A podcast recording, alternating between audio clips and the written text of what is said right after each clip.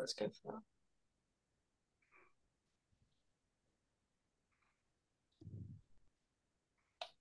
Okay, hi everybody. Happy New Year. Um, it's nearly the end of January, but I think this is the first time we've seen each other since then.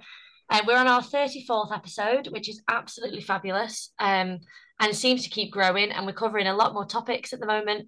Um, and we've got some brilliant CPD now to go alongside the podcast, which is fabulous. So today we are talking about planning EAL support, which is covering the TA role and the role of play, and we're going to look at some evidence-based strategies that can support you in the classroom. So, hi Rob, hi Jo, great to have you. Hello. Um, so, planning the EAL support. Um, what are your thoughts, Jo, from your perspective in the classroom? Um, so I think you've got to look at a couple of levels. So you've got to look if you're looking kind of leadership wise, you need to look at how your um, adults are deployed across the school and what your policy is for that. How many adults do you have? Do you have the adults? Are they class based? Are they um, do they work with targeted children for more sort of individualized or group support? Um, and then obviously you want to look at a as a teacher at a classroom level, what can you do for the adults that you come into contact with um, in your class? So I guess it's a question of how your setting um, allocates the support, what support you have available and how how it's allocated to you. And then obviously you can look at it within your within your classroom. Yeah and we get that age old question as well about planning support. I think whether to keep EAL learners in the classroom or whether to remove them and have those intervention lessons and, and where that will be on the timetable as well don't we? What are your thoughts rob yeah i, obviously agree with what jo said i think the other side of the coin is who your learners are um, and I, I think that very often we see a good sense of yeah, who the pupils are, you might have two or three distinct groups of, of pupils, different backgrounds, different needs, and so on. But then only one broad EAL offer. And I wonder sometimes the question is, do we actually have two or three three ways of approaching EAL provision in the school that need to be different for different groups of pupils? And that gives you a bit more of um, bit more flexibility. If you say, right, well, I'm going to do this for this group, but for this group, we might need something else. Yeah, that's definitely a better idea of way of approaching it, isn't it? And I know our listeners can range from EYFS to maybe adult support. So there's also that age range, isn't there, and that difference in in that as well. Um, Jo, I know you've looked at some research revolving around um, this topic. Do you want to talk about that? Yeah, so it's not um, it's not EAL specific research, but it's research that's come from the EEF, um, and it's called Making Best Use of TAs, um, and it's something that I refer to quite often. They they did a report and they came up with quite a few principles, number of principles um, or recommendations. They came up with seven recommendations for how to make um, the most effective use of TAs in the classroom. I'm not going to go through all of them, but there's a couple of them I think can be particularly um, linked to what we're talking about today. Um, so the third one was actually around um, helping pupils develop independent learning skills and um, supporting them to manage their own learning. Because what the study found was that um, historically there's been a tendency for TAs and adults and probably teachers as well when we're working with children to maybe jump in a bit too quickly and think, oh, I've been assigned to work with this group of children, therefore I'm going to get straight in there with all my questions and my modelling and I'm going to get really stuck in really quickly. Um, and what this report found um, was that that happens a bit too often and that actually there's a there's um, it's important to think about how you can kind of maybe take a bit of a step back, maybe not jump in straight away. What can you do that's going to help them to develop their independence so that you might give them um, kind of the least amount of help first is what they talk about. So you kind of step back from it you kind of watch what they're doing see what they're coming up with. You might give them a bit of a prompt a bit of a clue but you're not jumping in straight away with kind of modeling it or helping them with the answer. Um, so they came up with a it's called a self scaffolding um, model. Okay. And it's kind of like a triangle and at the top is they're talking about self scaffolding which is kind of what you want the children to do most um, and then it goes right down at the narrow point of the triangle goes down to correcting and that's the bit that you want to do the least of but they found that um, often we can jump in and do the opposite. So they talk about things um, like sitting back, listening, questioning, prompting, maybe giving them a clue, doing all of those sorts of things before you actually get in and kind of correct anything that they're they're saying. Um, and I think that's really useful. I think when I've shared it at previous training before, lots of people kind of, including teachers, we kind of reflect on it and think, oh yeah, we're maybe we've done that before, and actually maybe you know they can do more than they think we think they can we've got to give oh, them more definitely. credit i think so if you sit back to start off with and kind of suss out what help is needed and then you can prompt them and then you can clue them that's much more effective i think than jumping in straight away so that's one of the um, one of the recommendations that i think is particularly um, important and the other one they mentioned um, the fourth one actually is around ensuring tas are fully prepared for their role in the classroom. So I think in terms of EAL, if we're expecting them to be working really effectively with EAL learners, then we need to make sure we've provided the training and the support so that they know the effective strategies um, to do that. So I think they're the two that that particularly stand out for me. So it'd be interesting to see what Rob thinks to those. Yeah, I, I mean, I completely agree. I think that point about making sure that your TAs or yourself, if you're a TA, has that opportunity to really develop is important. It's worth just noting that contract difference that if, if you're only paid for the hours that you're actually working as a TA, there's very, very little scope for professional development. And that's something that I think has has to go to SLT to say, look, how can we structure this so that people have got regular time to do to do professional development? Because without that, there's a real cap on on how much you can do, whatever your job in life is. Um, I wonder, for me, I suppose it's worth going back to what is happening in the classroom and in the child's brain for them to acquire the language um, really effectively. So our basic recipe for, for language acquisition is they need to, lots and lots of exposure to a rich language. They need opportunities to use it. And of course, that use has to be meaningful. And that means you're trying to do something with it you actually need or want to do. So um, the language of the classroom, the teacher's talk, the peer talk, all of that is really, really rich. That's what children need to be exposed to. And their brain is going to be sorting that into patterns constantly, whether we can see it or not. If we reduce the richness of that talk by um, rephrasing, simplifying, explaining things, then that child's brain has less of an opportunity to spot patterns in, in rich language. So there's a trade off obviously we want to make things easier to understand um, so that they can learn and, and keep pace with the class.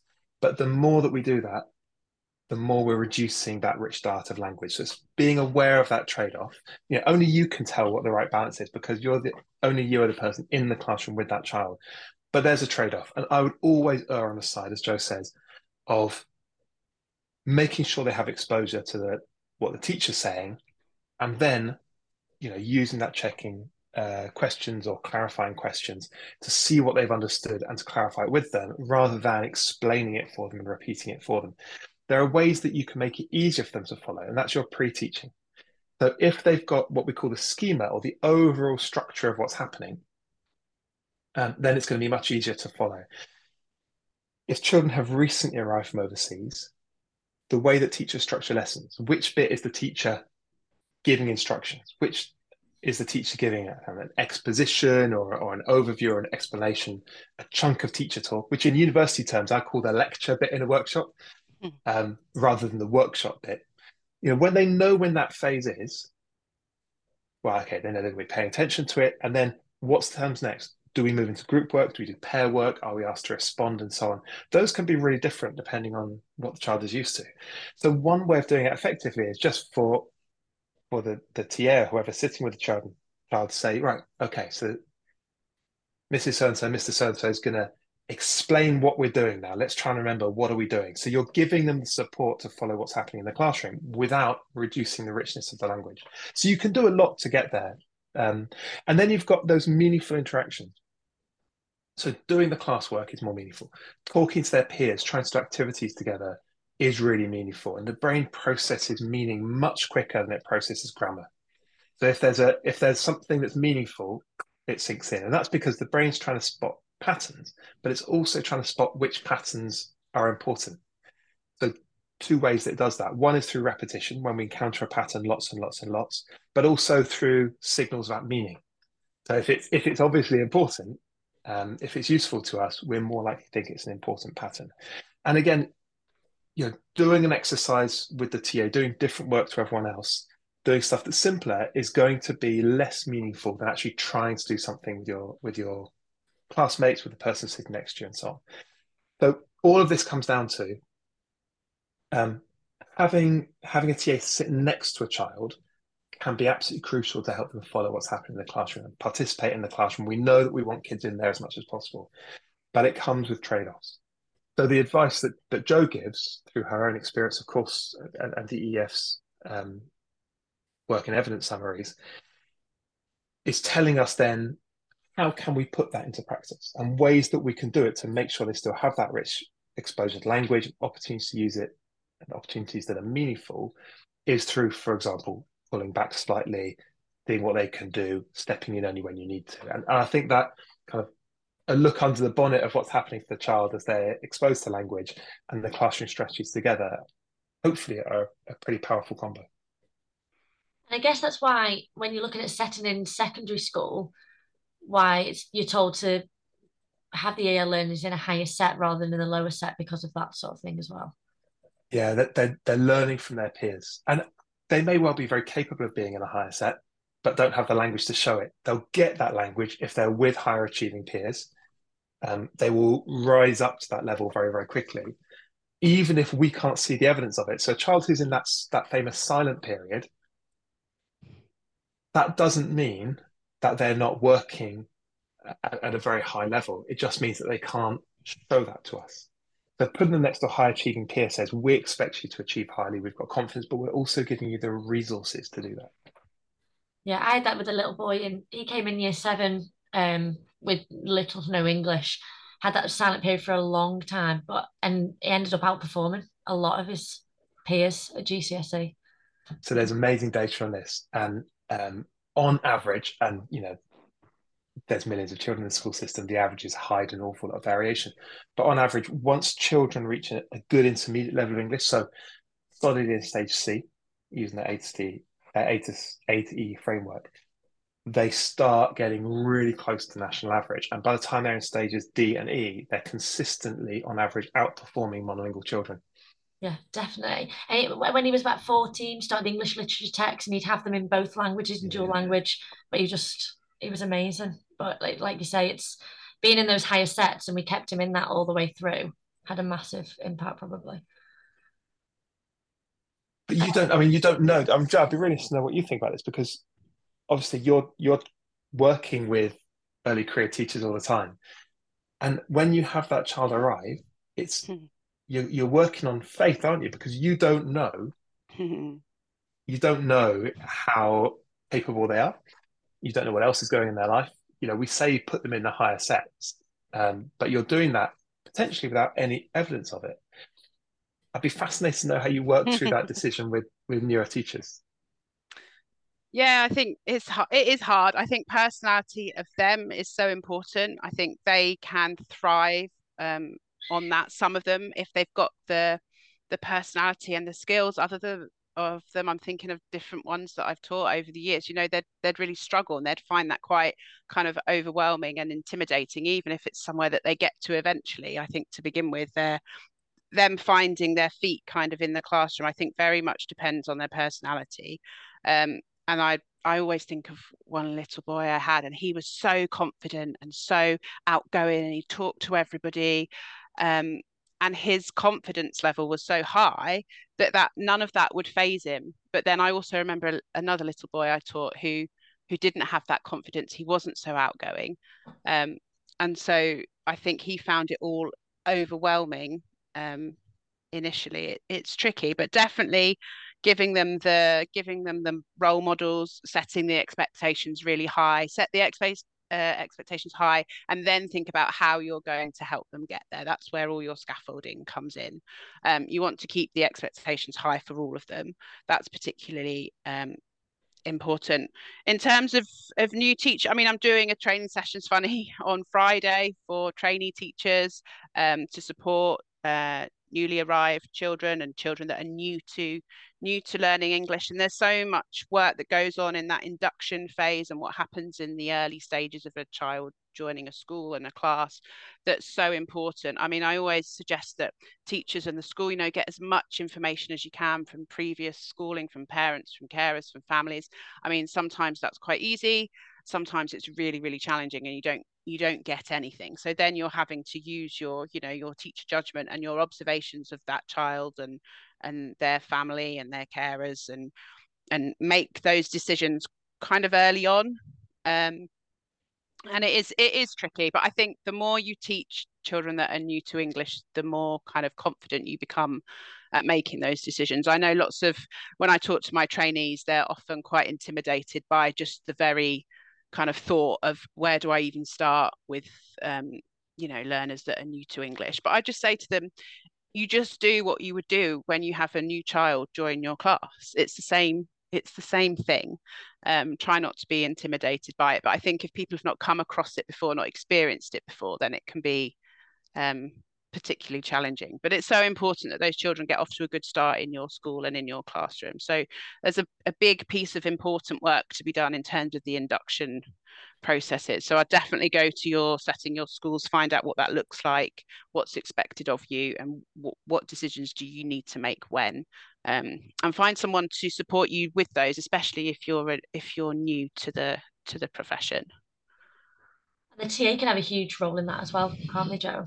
Massive massively important. I mean if you've got one and i'm going to i mean i most of my experiences in primary and what i'm seeing in primary at the minute is fewer and fewer tas um, it was quite common when i started teaching i had a class ta um, i'm not seeing that when i go into schools so much now. So then the tas in primary certainly are, are spread out a bit more. They're shared across classrooms across year groups um, or they work with targeted children. So you might have a TA that comes into a lesson to support a child and then disappears off to a different class to support another child. So um, yeah, get to know how your support is planned for in your school.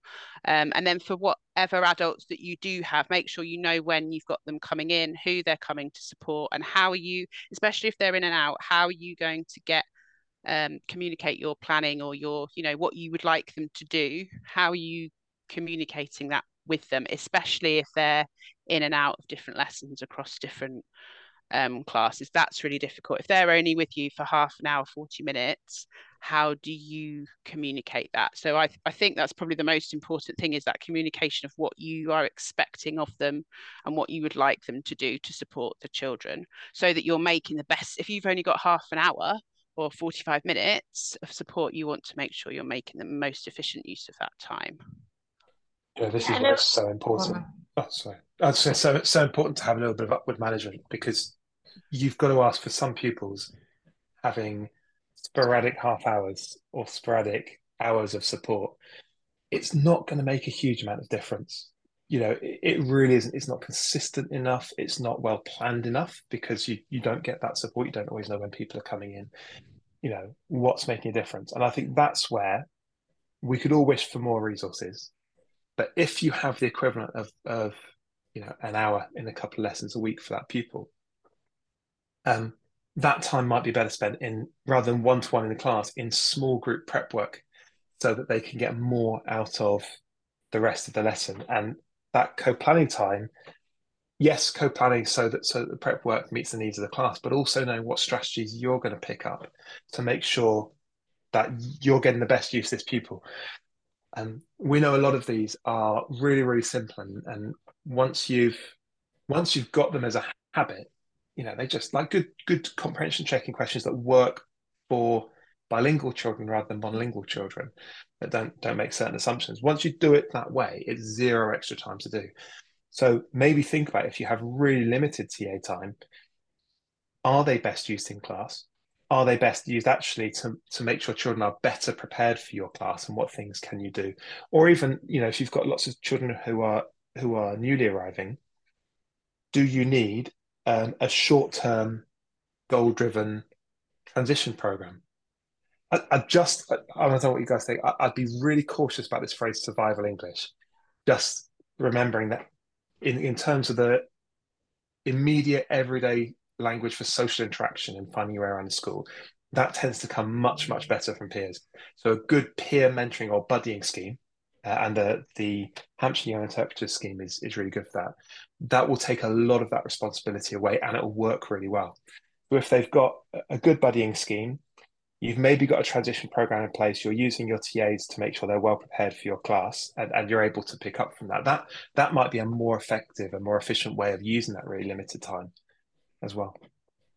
Yeah, definitely. The pre-teaching um, system that you might have with the TAs, say you were doing Romans this term and say space the following term, would you say with those TAs for them to be working on the next term ahead, if you know what I mean? How would you expect teachers to be using that time?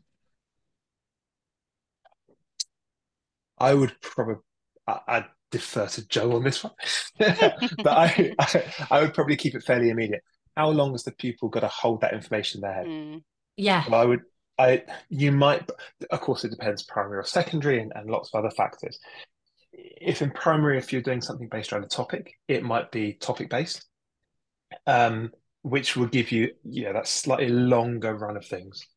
Yeah, um, it's like the week ahead and two weeks ahead, and could be the week ahead, but think, as well it's it, yeah exactly. So maybe planning that bit further ahead but thinking right well if i'm going to make sure they're prepped to use this vocabulary when are they going to use it? Because i mean listen you teach me something i might remember it at lunchtime but but that's about it.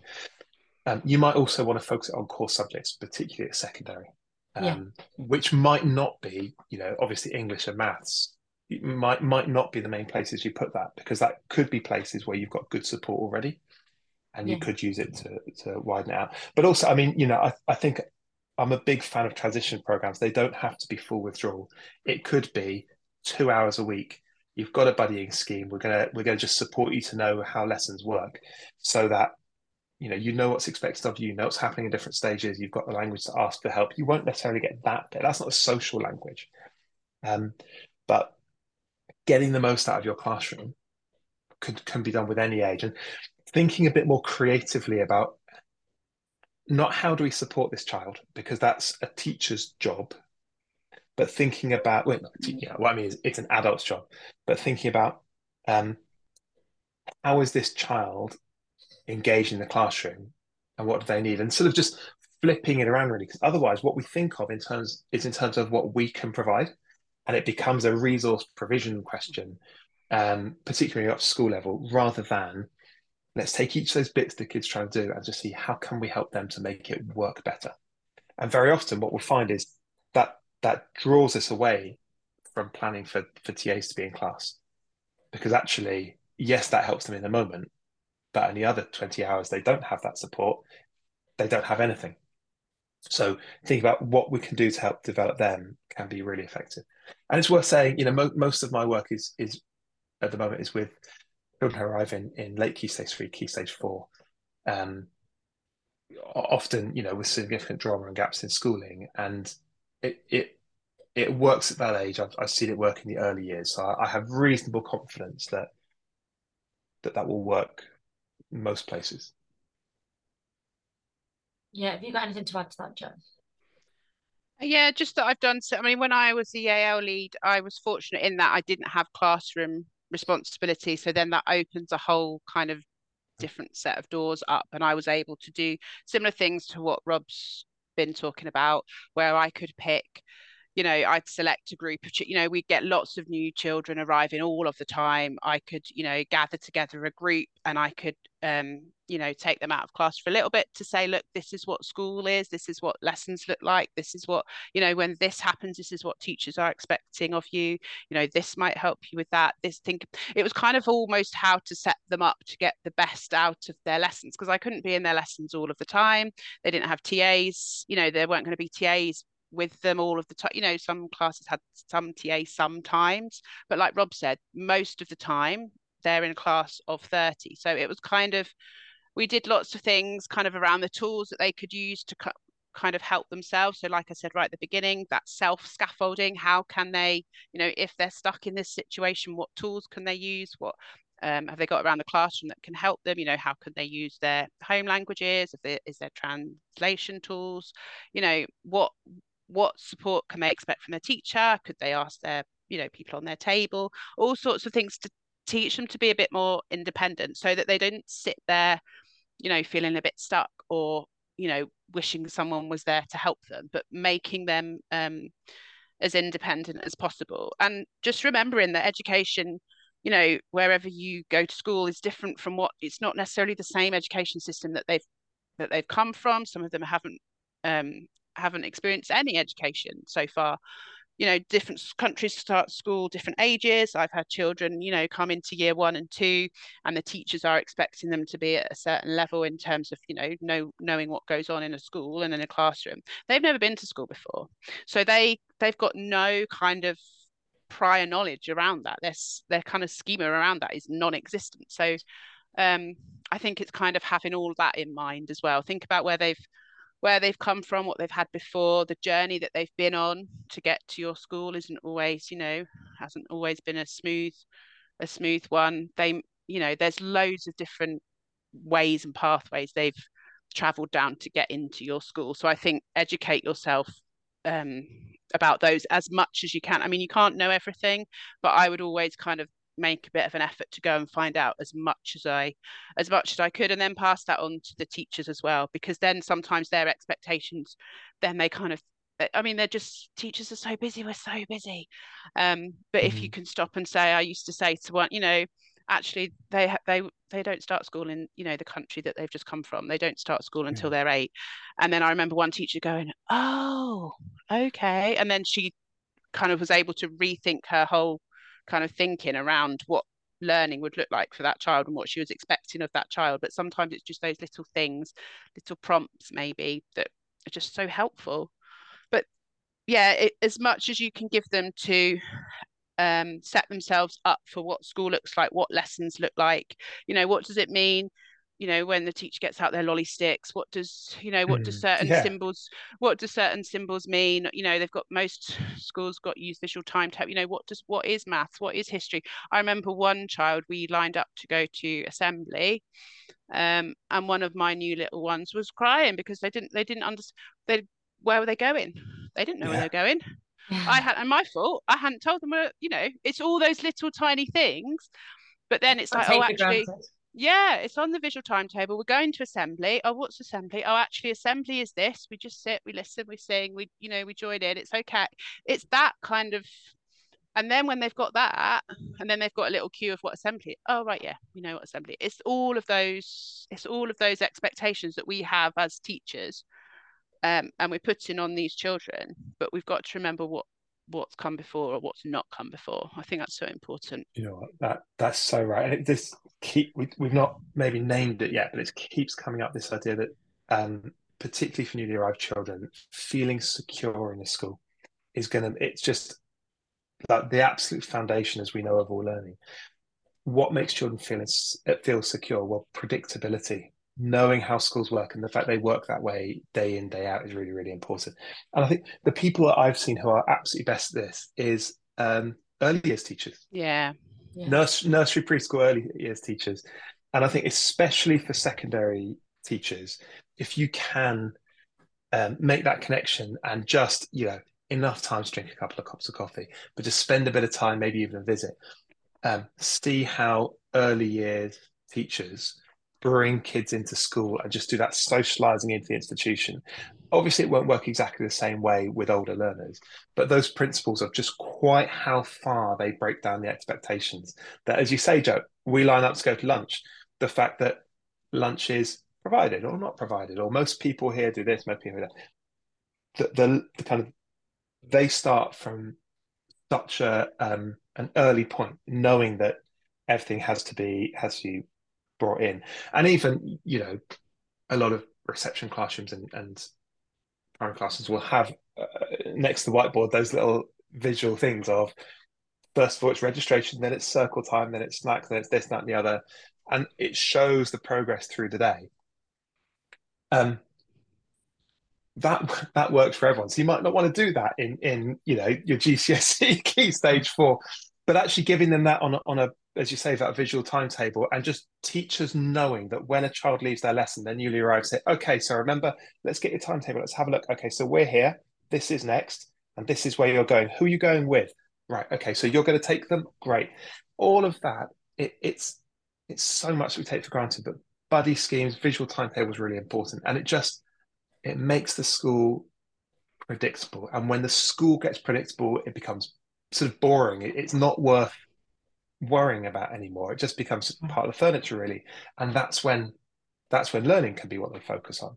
You you just, I mean, you just cannot focus on what you're trying to do in the classroom if you are completely at sea. And I think we we focus a lot on how we promote learning in the classroom. Um, but yeah, we we talk about this all the time, don't we? Helping children to feel safe and secure, and actually recognizing for the first what six months, six weeks. That's mm. really what's going to be happening. Mm. That's that's the main goal for the first six weeks yeah. at the very least. With secondary yeah. as well, you've got the two week timetable quite a lot of the time. Yeah. So it takes a good couple of months to even get your head around that. I mean, when you come back after half term, remembering whether it's week A or week B, I used to always get off the yeah, That's just the teachers, eh? I just think about EYFS as well. My girls go to preschool and how strict the routines are there and everything, and how that makes them feel so safe like you say. But it's really, I mean, it's it's so skilled and well thought through though. And you know, yeah. if you if you do spend time, if you're more more secondary experience, if you do spend time right at the very very earliest stages they're learning, those earliest teachers are phenomenal in in the stuff that I would completely take for granted. They thought mm. every single mm. move through. Yeah, it's the images and everything as well, and everything, isn't it? And they go in and collect the name with the picture on, and because I'm yeah. very secondary focused, and only seeing my girls go to preschool now have I seen, you know, how amazing the EYFS staff are. And, and like you say, those routines and everything that are in place are, are something we can take over to the older learners for definite. I think if you've got all that in your induction, if you've got an induction that focuses on all of that, then that's a really good place to start. And if you haven't got an induction process for um, new arrivals, then those are the kinds of things that I'd be looking at putting in place because then you do make this you make the children feel safer but you're also making the staff feel safer so that then when they um, when a new child arrives and they might be new to learning english that teacher has got a, an understanding of what's going to happen and what should happen on the things that they need to do so that then you're preventing kind of the teachers kind of maybe panicking and coming to you and saying oh you know i've got this new child they've come from here and they're they don't speak any and it's that kind of i used to get that a lot and so i put oh, a I lot of time yeah and work into kind of okay this happens in our school and it's a great thing and this is what we do when it happens yeah. And then once you've put that in place, you've got a bank of resources. Also. You've got yeah, you've got the resort. You've got a plan. You've just got a plan. You've got a roadmap for the for the staff as well as for the children. And then it just makes it part of like rob said it just becomes part of your routine. So talking about routines in the classroom so routine for your for your school. It's just what what happens. And then it's not doesn't have to be this big kind of unusual event. It's this is this this happens in our school. This is really good. And this is how we support those children. And then once everybody knows that that's what happens it makes it so much calmer yeah. Um, and then everybody's getting, you know, everyone's getting out of it. Staff are, are feeling more confident. The children are, are, are, feeling safer and sort of more secure sooner, like Rob said. And then that's when the learning can happen. But you have to allow the time for that. I think sometimes teachers can we can rush in and be like, oh yeah, but they can't. And what about this? And they need to do this. Da, da, da, if they're not feeling all of those things, then um, you're not going to get any learn. I remember one boy. Um, we used to in our one of my schools we worked and we had screens up um, with the menu on um, and he was in year six and we were going off to do a, some group work actually i think but he was stood by the screens i was like come on come on um, I thought, what's he waiting for? And he's waiting for the lunch menu to appear on this screen. So this screen had kind of a rotation of all other stuff that was going on around the school. But all he wanted was to know how what was for lunch, how he could pronounce it, where he had to stand, who he had to ask for what, where did he put his plate, and all of that was more important to him than us going off to go and learn about whatever we were going to learn about. Um, and then I remember telling him we were having fish cakes. He was outraged. What's fish and cake? What are you doing? Um, and then that's a whole nother conversation. But that he wasn't going to come and do any school learning until he was feeling safe that he knew what was for lunch, he could ask for it, and that he was feeling confident that he would get his lunch. And I think that's quite a nice kind of way of summing up that conversation, really. Yeah, definitely. I don't like fish cakes either, to be fair. um, so what would you say was if we round it up almost of planning EAL support for those um, teachers that might be planning for next week or next term yeah. and thinking ahead for their plans? What would you say the top tips or things that they can put in place almost immediately? I'd say look at what you're teaching when and what is going to be. So mm, take maybe vocabulary for example. That's probably the biggest biggest one I would go for. What vocabulary are they going to need to access this unit as a whole? What what are they going to need? How am I going to ensure that, that because they're going to have some vocabulary coming up lesson after lesson after lesson. And if you if they don't understand what that means, you're not taught it to them and they've not been exposed to it, then they're really going to struggle to get to grips with kind of the little concepts you're doing in each Almost lesson. what are So- keywords? Yeah. yeah so kind of what are the, what is the key vocabulary what are the key phrases how do you use that in context and kind of uh, yeah any pre-teaching you can do anything you can send home to get them familiar with with that vocabulary so that when they're in your lessons that's not the first time they've been exposed to it i would say is is massively important especially if you're doing topics for long periods of time which we do tend to do in schools don't we so Yeah. And I'd say that works for even GCSE level, doesn't it? You know, you know what your texts are going to be from an English point Yeah. of view. I've taught English literature, and yeah, how are you going to get that across and home and things? What would you say, Rob? Yeah, like, I completely agree. I think on vocabulary, if, we start from what can I do right this minute through to what can I do over a, really short and then longer period of time, um, identifying those keywords is really important. But keywords out of context won't actually be learnt that well because there's no meaning attached to them. So keywords in a phrase um, is really important. I mean, I, Jo, you make lots of substitution tables for Twinkl. Substitution tables really, really good for that because it, it it gives structure, but it allows them some control. So they're thinking about what words go together. That ups the meaning content. Um, what could you do further than that? Well, what else can they do with this language? What are you expecting them to do? Can we get some diagrams for them to label, for example? Some um, pairing activities. Anything that gets you thinking about that language is really, really valuable. Um, obviously, DARTs, direct activities related to text and, and key visuals. Um, and again, I know you, you produce loads of these. So that's kind of moving up to what I can do in a few minutes, up to what I can do in half an hour, an hour. I think going beyond that, you've you've got how I use my TAs or as a TA, how I work with my teacher um, effectively. And a lot of that is going to be thinking not just how do I mediate the classroom flow, so how do I explain what's going on, how do I um, clarify things, but also um, what are they trying to do? How can how can I support them to do it? So it might be that actually they don't need someone to explain what's going on to them. You actually want to give them that bit of stretch, that push. Um, but they'll need to make some notes and you want to check those notes with them or you want to um, do a, a 30 second briefing on a group work bring the whole group together and say right let's all clarify together what we're doing and then step back again. So that that would be if you had a, a couple of days to mull it over. That might be how you'd extend it a bit further.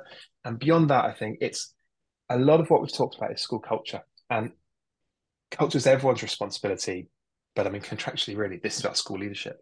So if you can get your school leaders involved, and I know a lot of people who listen are school leaders. Um, a lot of what Jo was saying, especially about how all links together, that's a question of what do we do and why do we do it? And that we bit, that's the culture. Yeah. And that's the culture is going to make people feel secure. The culture is going to make people feel confident, but also the culture is going to, as Jo said, set those expectations. This is what we want you to do. We'll support you to do it and the rest you can leave for now right so this is how we this is how we make sure children have opportunity to access vocabulary this is how we do this that and the other um, that becomes really consistent and as you say that's how the teachers feel secure that's how everyone in the school feels secure that's how kids feel secure and then it becomes so much easier um, so i'd say immediately key vocab extend that to context substitution tables, have it in text have it on visuals, activities related to the key language. Think about what you're going to be asking us to do in class. If they're writing up a science report, then we want to have more of a focus on organizing ideas and then writing. If it's going to be much more something they discuss, then we're going to practice the oracy. But you know, goes without saying, oracy underpins all literacy, so that's going to be in there anyway. Beyond that, you're thinking about, you know, that school culture, what are our shared expectations, and the more you can do to that, the easier life becomes over the long term. And I think, you know, I, I do quite a bit of work with with schools and groups of schools, and it everyone wants to know what do we do tomorrow, but the stuff that really really makes a difference over time is what do we want to do? Like what what are we about and why? And we do that with the curriculum planning. We do that with everything else. It's just bringing EAL really consciously into the mix, and it it's a weight off people's shoulders when it works. That'd be my arc towards truth, justice, and a happier world. And that's an amazing note to finish on, Rob. it's quite going to be quite ambitious. that's definitely a sound bite for me to be taken from from this. Um, that's been fantastic. I think planning EAL support can sometimes be really, really daunting.